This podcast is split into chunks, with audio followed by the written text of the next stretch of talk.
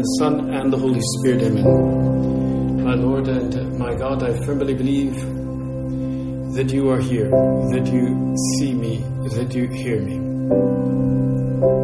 I adore you with profound reverence. I ask your pardon for my sins and the grace to make this time of prayer fruitful.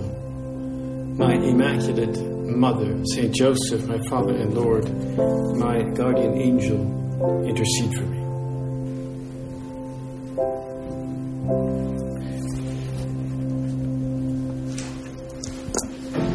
As you know, we always celebrate this birthday, January 9th, of Saint Josemaria, of course, at the beginning of the year, when we look upon the coming year with, with hope, wondering, all of us now, how it's going to turn out, what history will say about 2021, which we've just barely begun. We've already heard quite a bit about 2020. It wasn't the greatest of years, but uh, 2021, well, we've only just begun it. And we can wonder if 2021 will leave a mark or a splotch or a stain. If it's going to be a significant mark, that mark that will inspire us further to sanctity and further to be an instrument of sanctity for others. That's what we consider as we as we celebrate today the birthday of Saint Josemaria, who was born today, and uh, back, as you know, 1902. So, as we celebrate this anniversary of his birthday, let us entrust ourselves to God in, but in particular also to his intercession. See, the intercession of a duly recognized saint. He is uh, the founder of Opus Dei. He is uh, like our patron in many ways, of course, and uh, we know how God gave him grace. Uh, God gave him a very specific and unique mission in the church. And, well, in some way, he has wrapped us up in this mission, not simply because it was a historical event that took place when he was born and then later on founded Opus Dei and had all that drive. But with his life and with what he inspired, something continues through history. In other words, Saint Josemaria was born today in 1902, but he continues to leave his mark. Perhaps it is not a, an overt mark maybe it's a little bit more hidden.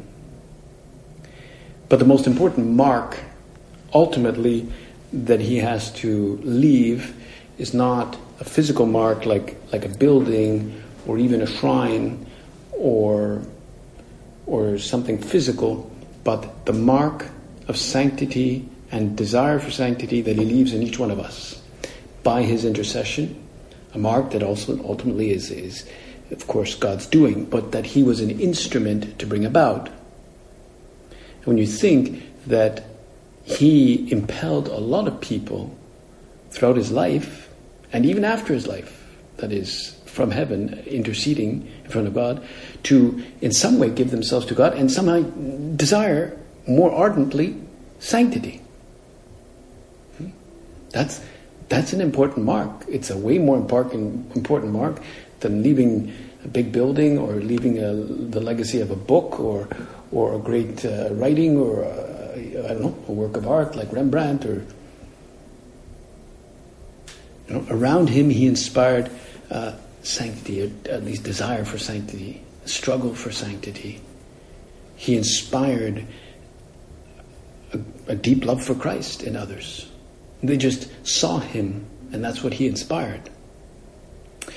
And one example of this, I mean, I'm sure we could give many examples of people like uh, Don Alvaro, who's already been beatified, or or or Montse, or uh, you know Guadalupe, or, or, but one example that just occurs to me that is, is a priest who died day before yesterday. His name is Javier Cremades. He died at the age of 74 years old. He was a priest of the work, died of pulmonary disease. And, um, well, he was, he was ordained in 1973. He, got, he had studied medicine and got to know uh, the work, and then and then went to Rome and was eventually ordained in 19, 1973 as a young man. And he certainly was very, very uh, enamored of uh, Jesus Christ, full of energy, full of imagination. Um, and even when he, you know, he, when he was in, in Rome, it is said the expression they said about him that, that I read in an article about him, was read in Spanish, written in Spanish, so it's kind of hard to translate, but it is said that he had uh, mano izquierda, tener mano izquierda. That means, it's a Spanish expression, it's hard to translate, but it, it, well, it means to be left handed, but that's what it means literally. But it means to be able to achieve what you want through a certain persuasive ability, right? Um, uh, gerrymandering yourself somehow through kind hearted persuasion. Well, if you say that about somebody, tener mano izquierda, to have a left hand, he was ambidextrous, right? In that sense, he, he was able to achieve lots of good through a fine mixture of sympathetic wit, a kind of bold directness that was proper to many of the Aragonese, which is where St. Josemaria was from, and there was no obstacle in, that, that he could not overcome.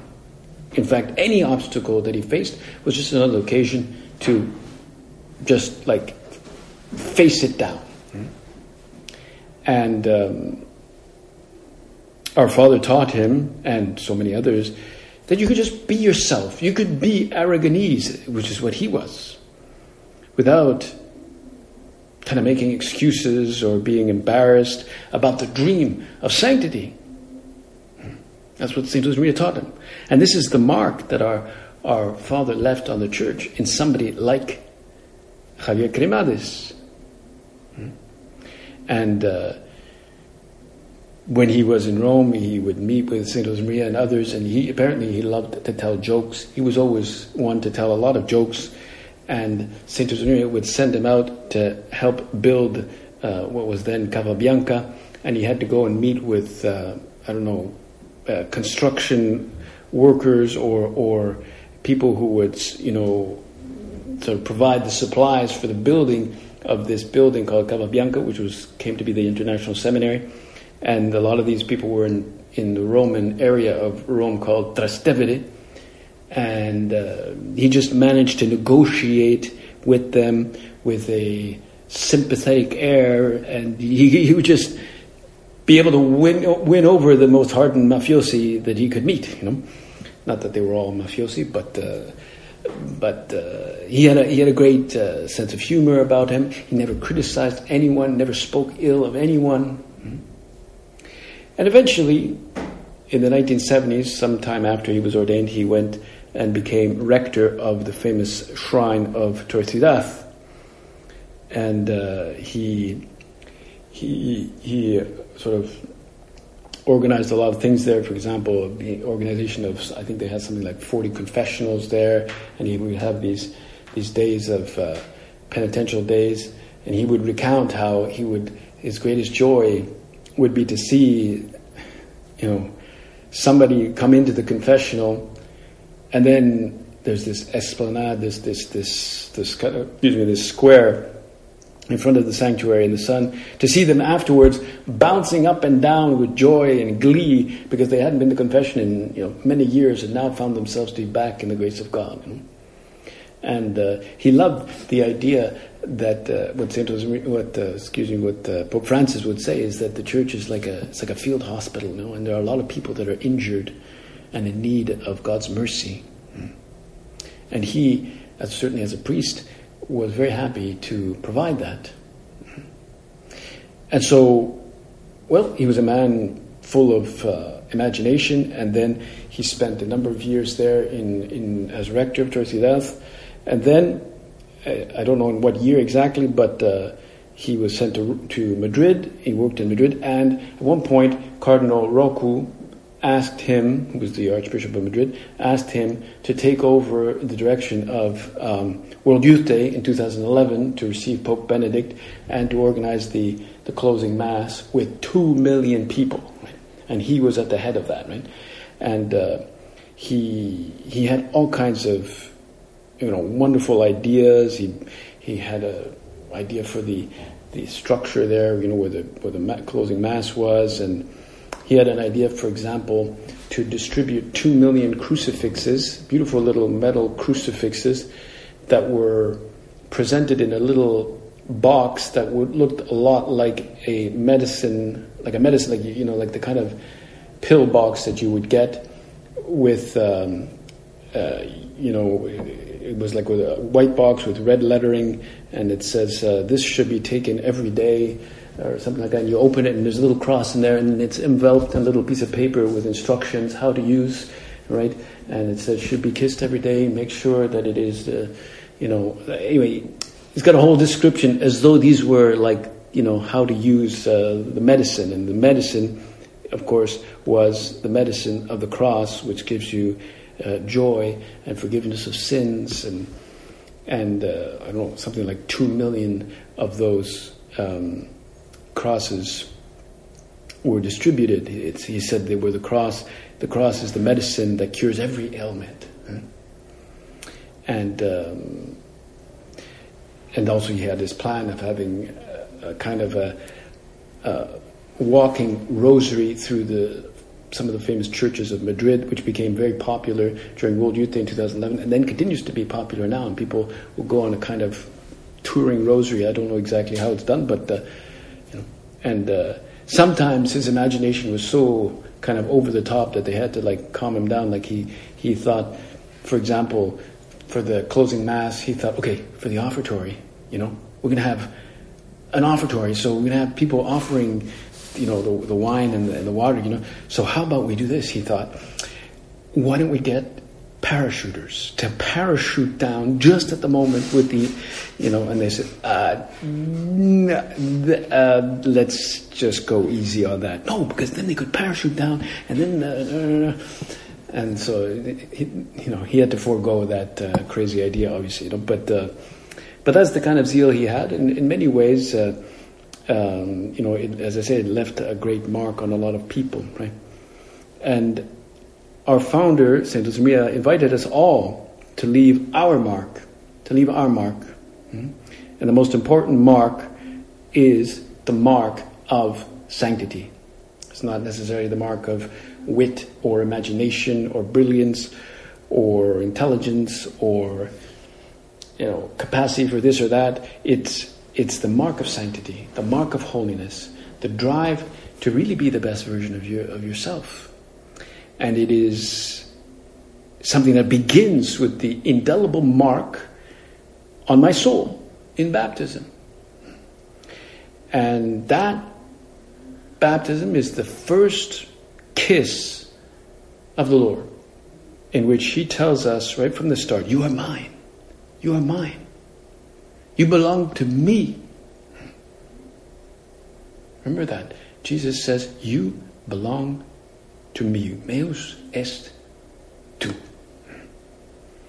And uh, whether we are we are facing tribulation, our Lord's help is always there. Whether we are he you know feeling hardship, uh, facing hardships, He is always there to defend us and to deliver us.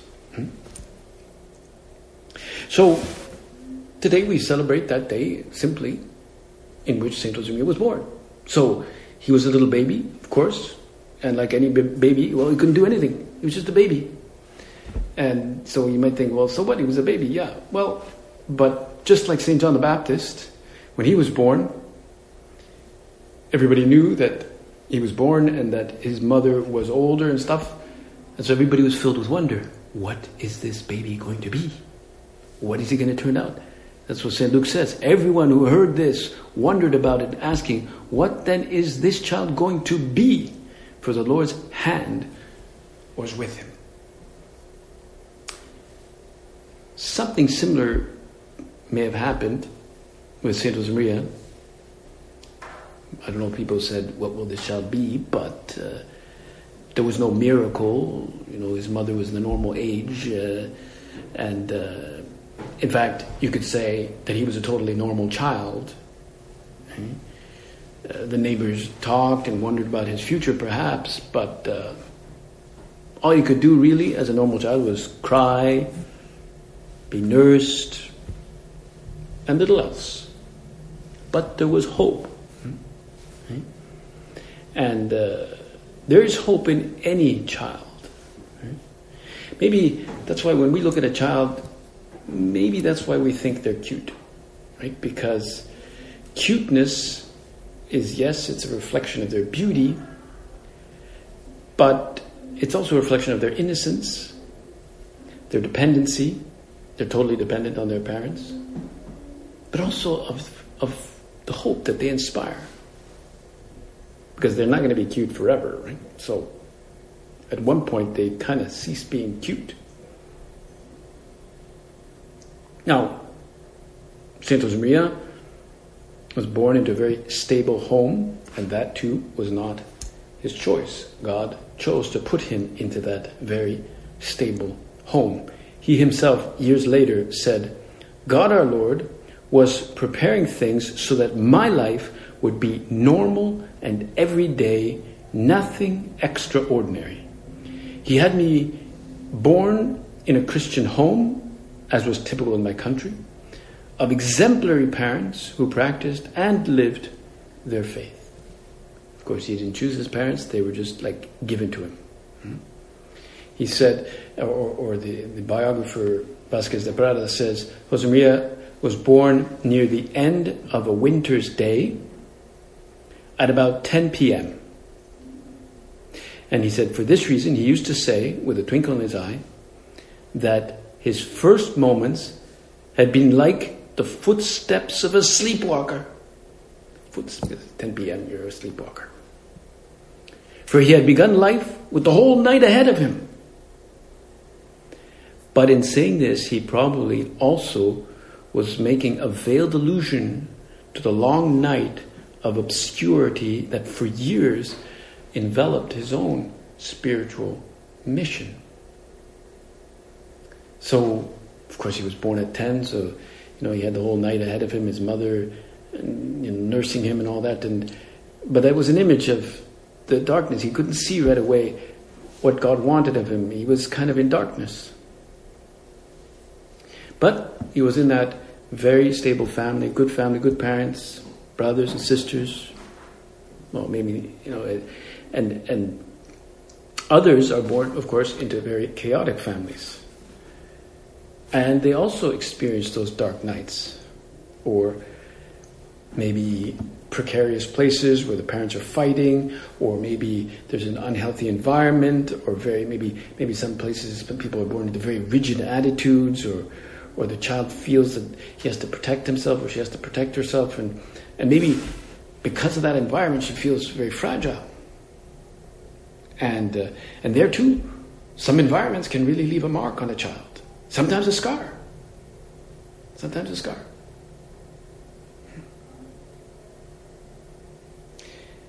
I don't know if you've read uh, Leo Tolstoy's famous novel, Anna Karenina, but most people have read the first page. If you haven't read the first page, you can do it. Just read the first page or at least the first lines of Anna Karenina, because there's a very famous first first uh, lines that have always perplexed me, have always made me wonder as to whether or not they are true, especially coming from somebody as wise and as you know well known as Leo Tolstoy. The famous phrase that he begins this sort of long love of, you know, account of romantic affairs and, and the history of a family. It starts, all happy families are alike. Each unhappy family is unhappy in its own way. Okay? And, and then he goes on to describe the utter confusion in the Oblonsky household after uh, the main, you know, the father of the house, Oblonsky himself, has just been caught in a, uh, in having an affair with his French governess because his wife has discovered the letters that he wrote to her, and that for years she, he's been having he's been having an affair, and she's had no clue of this. Now she's discovered this, and she's absolutely panicking. The kids are all over the place, and and he's supposedly contrite, but not really, and um, and that's how that's how the novel begins. But is this true? all happy families are alike. Each unhappy family is unhappy in its own way. Is this true?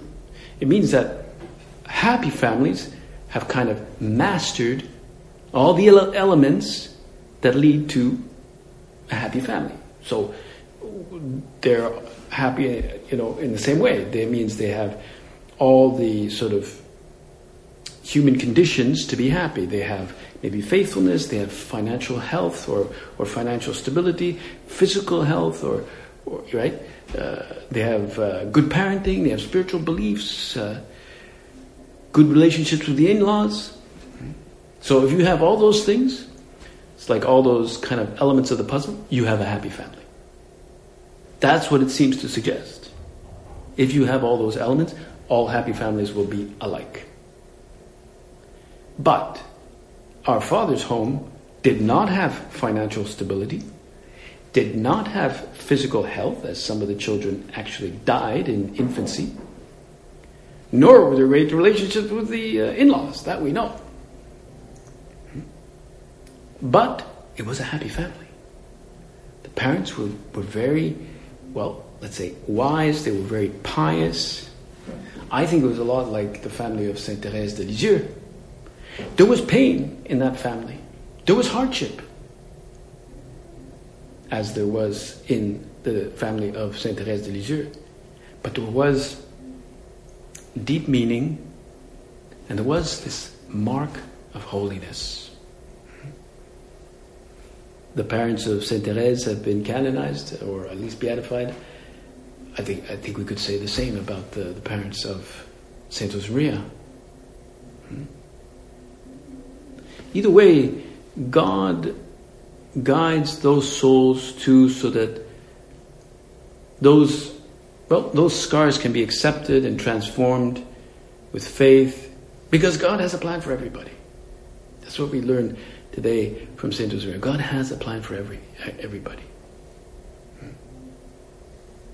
And if he was born on January 9th, a few days later, on January 13th, during the octave of the Epiphany, and, uh, and the feast of uh, the baptism of the Lord, well, he was baptized in the cathedral of Barbastro with the names that, ha- had, that were already uh, inscribed in the city register. That is, he was baptized with the name of Jose for his father and his grandfather, who had already passed away in 1894, so only six years before, and Maria because many people baptized their children with the second name of Maria. He was also baptized under the name of Julian. That was the saint of the day in which he was born, January 9th, Saint Julian. And also Mariano, which was in honor of his godfather. So he was named Jose, Maria, Julian, Mariano. I mean, his real name was Jose, just like his father. So we could call him Saint Jose. But at one point, he liked to keep those two names, Jose and Maria, like he wedged them together hmm, because of his devotion to our, our Lady, his devotion to Saint Joseph. He thought they should always be together. And, and so, well, let us pray to him now so, so that he intercede for us in our desire for sanctity so that so that our baptism truly leave a mark on us and then he can intercede for us so that we leave not a scar not a you know, not a burden on others, but that we lead them to sanctity. But first, we have to desire deeply that sanctity, using all our skills, all our savoir faire, all our human qualities, all our faith, our hope, and our, and our love, our love for God. So that we too, like people like Javier Cremades and, and so many others who came encounter who encountered Saint Maria, uh, discovered.